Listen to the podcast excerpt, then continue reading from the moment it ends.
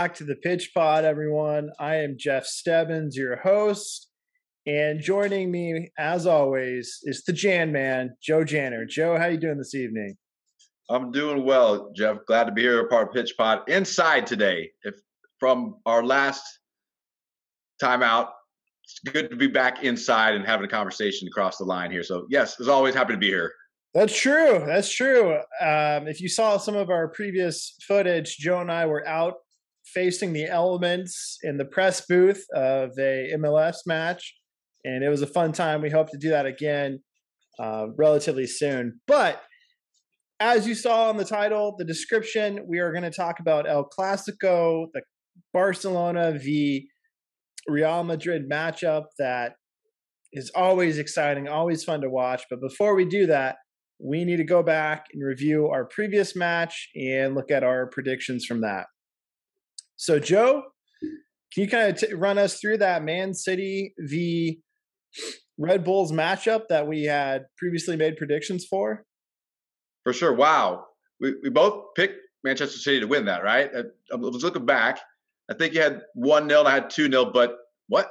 I had to look a couple times really to, to see the seven goals and then five goals by Haaland. dominating performance by a Manchester City team to go ahead and go on to the next round of the Champions League. Yeah, yeah. you know, I feel a little bit foolish thinking back to what I said at the previous podcast podcast. Um, but going into this matchup, they're the first leg of this Champions League matchup, they drew 1 1 against the Red Bulls. So I was thinking going into this, and and, and Man City. I mean, they've kind of. I, I, don't want to say they're in a slump, but they've had their ups and downs. So I feel kind of foolish thinking that it would be a close game, and we have that as our outcome, Joe. You don't see that every day. I mean, that's that's a dominating performance. Anytime a team scores seven goals against an opposition in a match of that caliber, right? Not, it wasn't even league play. It's a it's a big Champions League match to go through. You know, as you said, one one. I don't think there was really a whole lot of indications that we would see that, and so I, I would call it a surprise result. Yeah, and at the very least, uh, at least we picked Man City. We both picked Man City to win, so uh, you know that I feel a little bit better about that. But yeah, can, obviously we can get the man of the match out of the way. Joe, who's your man of the match? Haaland, five goals, Champions League match, no questions. My man of the match is yeah, it's Haaland, right? Pretty straightforward. When someone scores five goals, how are they not your man of the match? But can you kind of take us through Haaland and, and what was going on that game? How he was able to get five goals against a team in the Champions League that you know they had previously tied with? Well, he got to open up his account, but with the chance of the spot and converts that to go up 1 0. And then even that second opportunistic, a shot off the crossbar that he was able to be just within the six to finish and, and similar finishes and goals throughout. I think you commented, and we talked about this before, maybe even that last one, a little bit suspect in terms of the goalkeeping. But again, he's in the right place at the right time to convert. That's what he does. He scores goals. That's true. He does. He does. Um, you know, sometimes more often than others. And and I've I've kind of questioned Haaland from time to time. Obviously, he's a great player, but you know, all the hype around him, I've kind of questioned. And I know Joe's a fan of him, so this is kind of Joe's day to you know throw the pie in my face. But as you said, when I went back to watch this game, the game, you know, uh, he got the PK, of course. You know, it's you shouldn't miss a PK at this level. So, you know, there's a goal right there that's pretty easy straight ahead. The second goal, you right place, right time. You're right. He was there, but literally the ball bounced off the crossbar right to his feet, right in front of the goal. That's pretty fortunate. Pretty fortunate.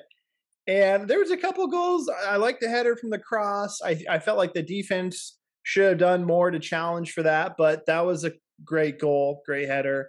Um, and then the one that we kind of both looked at, I know we talked about this previously.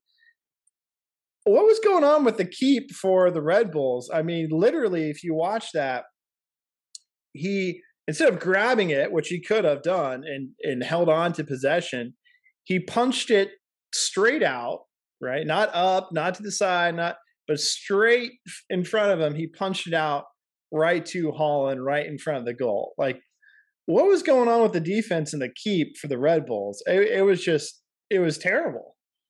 And that one in particular, I, I saw it real time. Watch, went back and watched it in slow motion, and I just felt like the strike that came off the Manchester City player should have. Yeah, it looked like I thought, why not handle the ball there?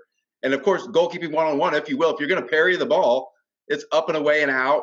Definitely not straight back middle, and definitely not when you know the Terminator is stalking the box, looking for these opportunities. Already had scored four, and he's going to be. I yeah, it's it's tough. I, I don't want to be too critical against the Leipzig team that had found themselves that far, but it's a little bit suspect.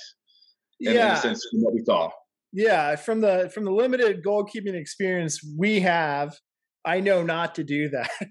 so, so, I, I don't know what was going on there. And then later in the game, um, there was also a questionable call that, um, you know, I don't think it would have amounted to a whole lot, but it, when the keeper came out of the box for Man City and tackled the Red Bulls player, I've seen other keeps do that, and maybe in slow motion he's he's on the ball and it was clean, maybe.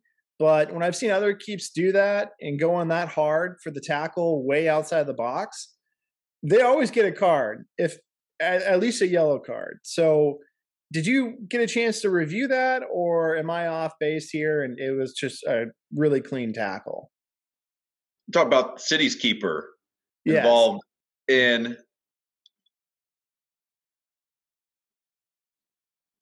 I, I didn't see. He motioned afterwards that he thought he had made a play on the ball. It looked to me in real time again and in slow motion. There was no intent to play the ball, and it was a foul. And in that case, very tactical, and it's somewhat reckless. So it's a yellow card at least. Going back to look, I think that there was defending players in position. I don't think it's an obvious, not an obvious goal scoring chance that would have, you know, needed to be a red card in that instance. But definitely a foul and probably yellow for me. Yeah, that's that's where I'm at with it too. Yeah, it's just strange a strange game.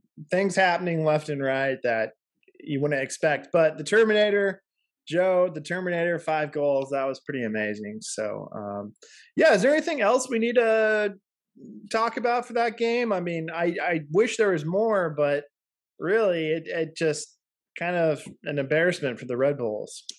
I think what it does, it's probably great for opposition that's going to be facing Manchester City coming up to look at back at that and see again. Just a reminder, if they hadn't got the memo of what Haaland can do, and we've talked about this before, you have to plan to prevent him with those opportunities. So is it letting Manchester City have the ball, being okay with them building out the back? Maybe you have two players that, in a sense, will press, not overly ambitious in it, but just as they say, the it's maybe somewhat of a cliche, make the play predictable to get the play to, out to wide areas where maybe middle middle they could force the ball back in and win in those opportunities. So, and again, De Bruyne, you have a midfielder that's marking him. You you know where he is in the sense. I think that's the biggest thing takeaway from not only this game but the whole campaign with Manchester City. When De Bruyne is in this lineup, Manchester City is much better. I, I don't know if that's a hot take or that's anything that nobody else is talking about, but I, I think that's important to recognize. And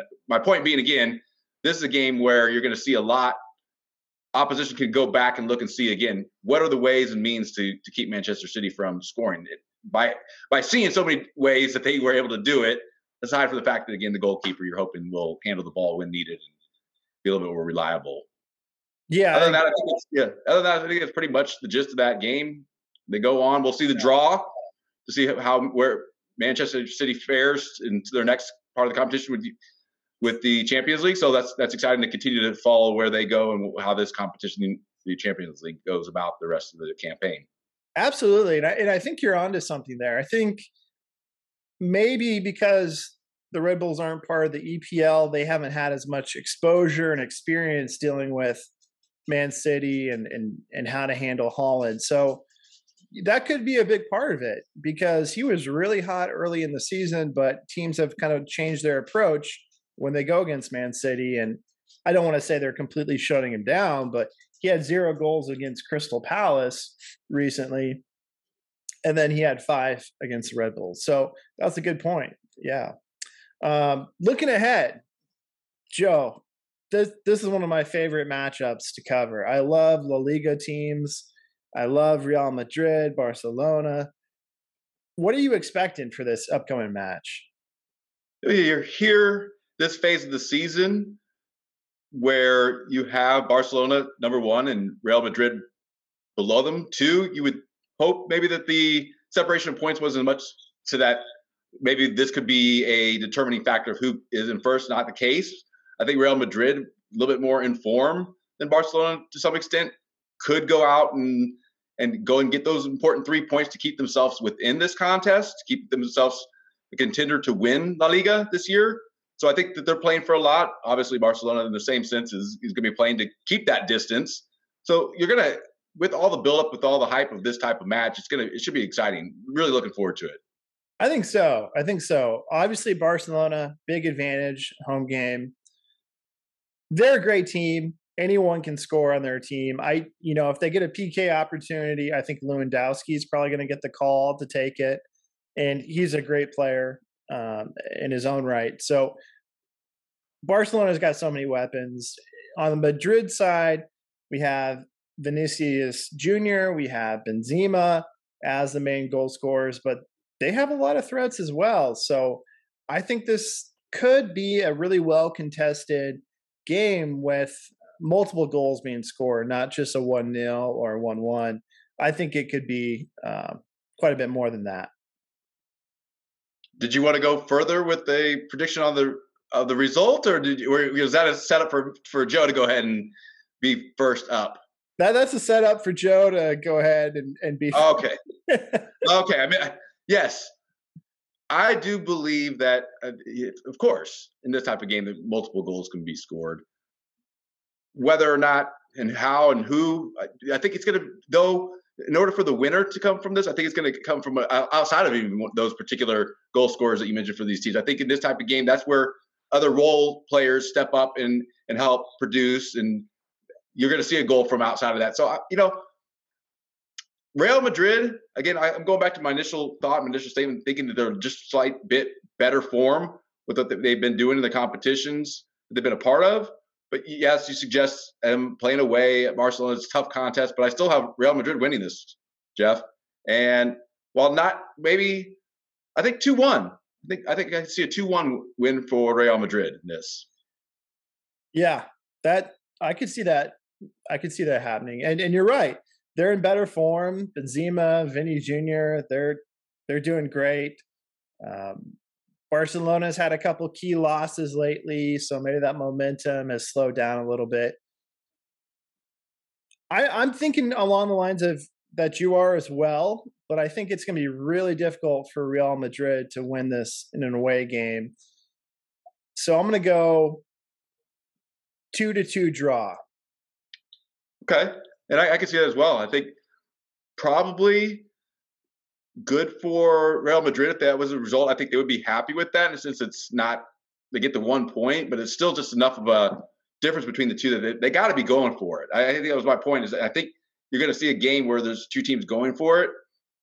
Maybe more so Real Madrid, maybe not from the whistle, the get go, the kickoff, but once they kind of find their rhythm, find their tempo of what they want to do, I think you could see them surprise Barcelona and get a goal early, or or score one draw level by the half and then find a winner late. That's I mean I'm kind of put myself out there to even give a further level of, of result prediction, but I'm, I'm still sticking with Real Madrid winning two one. But a two two draw is possible.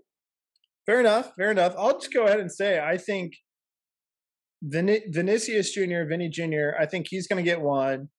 I think Benzema is going to get one. I think Lewandowski is going to get one for Barcelona. That the second Barcelona goal, I have a feeling it's going to be a different player, uh, but I think Lewandowski comes away with one. Okay, So all the top goal scorers getting one for themselves. Good for them. I think See so. I think so, and it, it could come down to a PK and, and easy an easy way to get one, but uh, that's I see that kind of playing out that way. So, uh, any last final thoughts, Joe, before we you know kind of hang up the podcast for tonight? No, good. As always, happy to be a part of it, and looking forward to see how this result turns out, and continue to provide content. Yeah, yeah, absolutely. Hopefully, you guys enjoy what we're doing. Please like and subscribe. That's the best way to support us here at the Pitch Pod. And as always, keep pitching out there, everyone.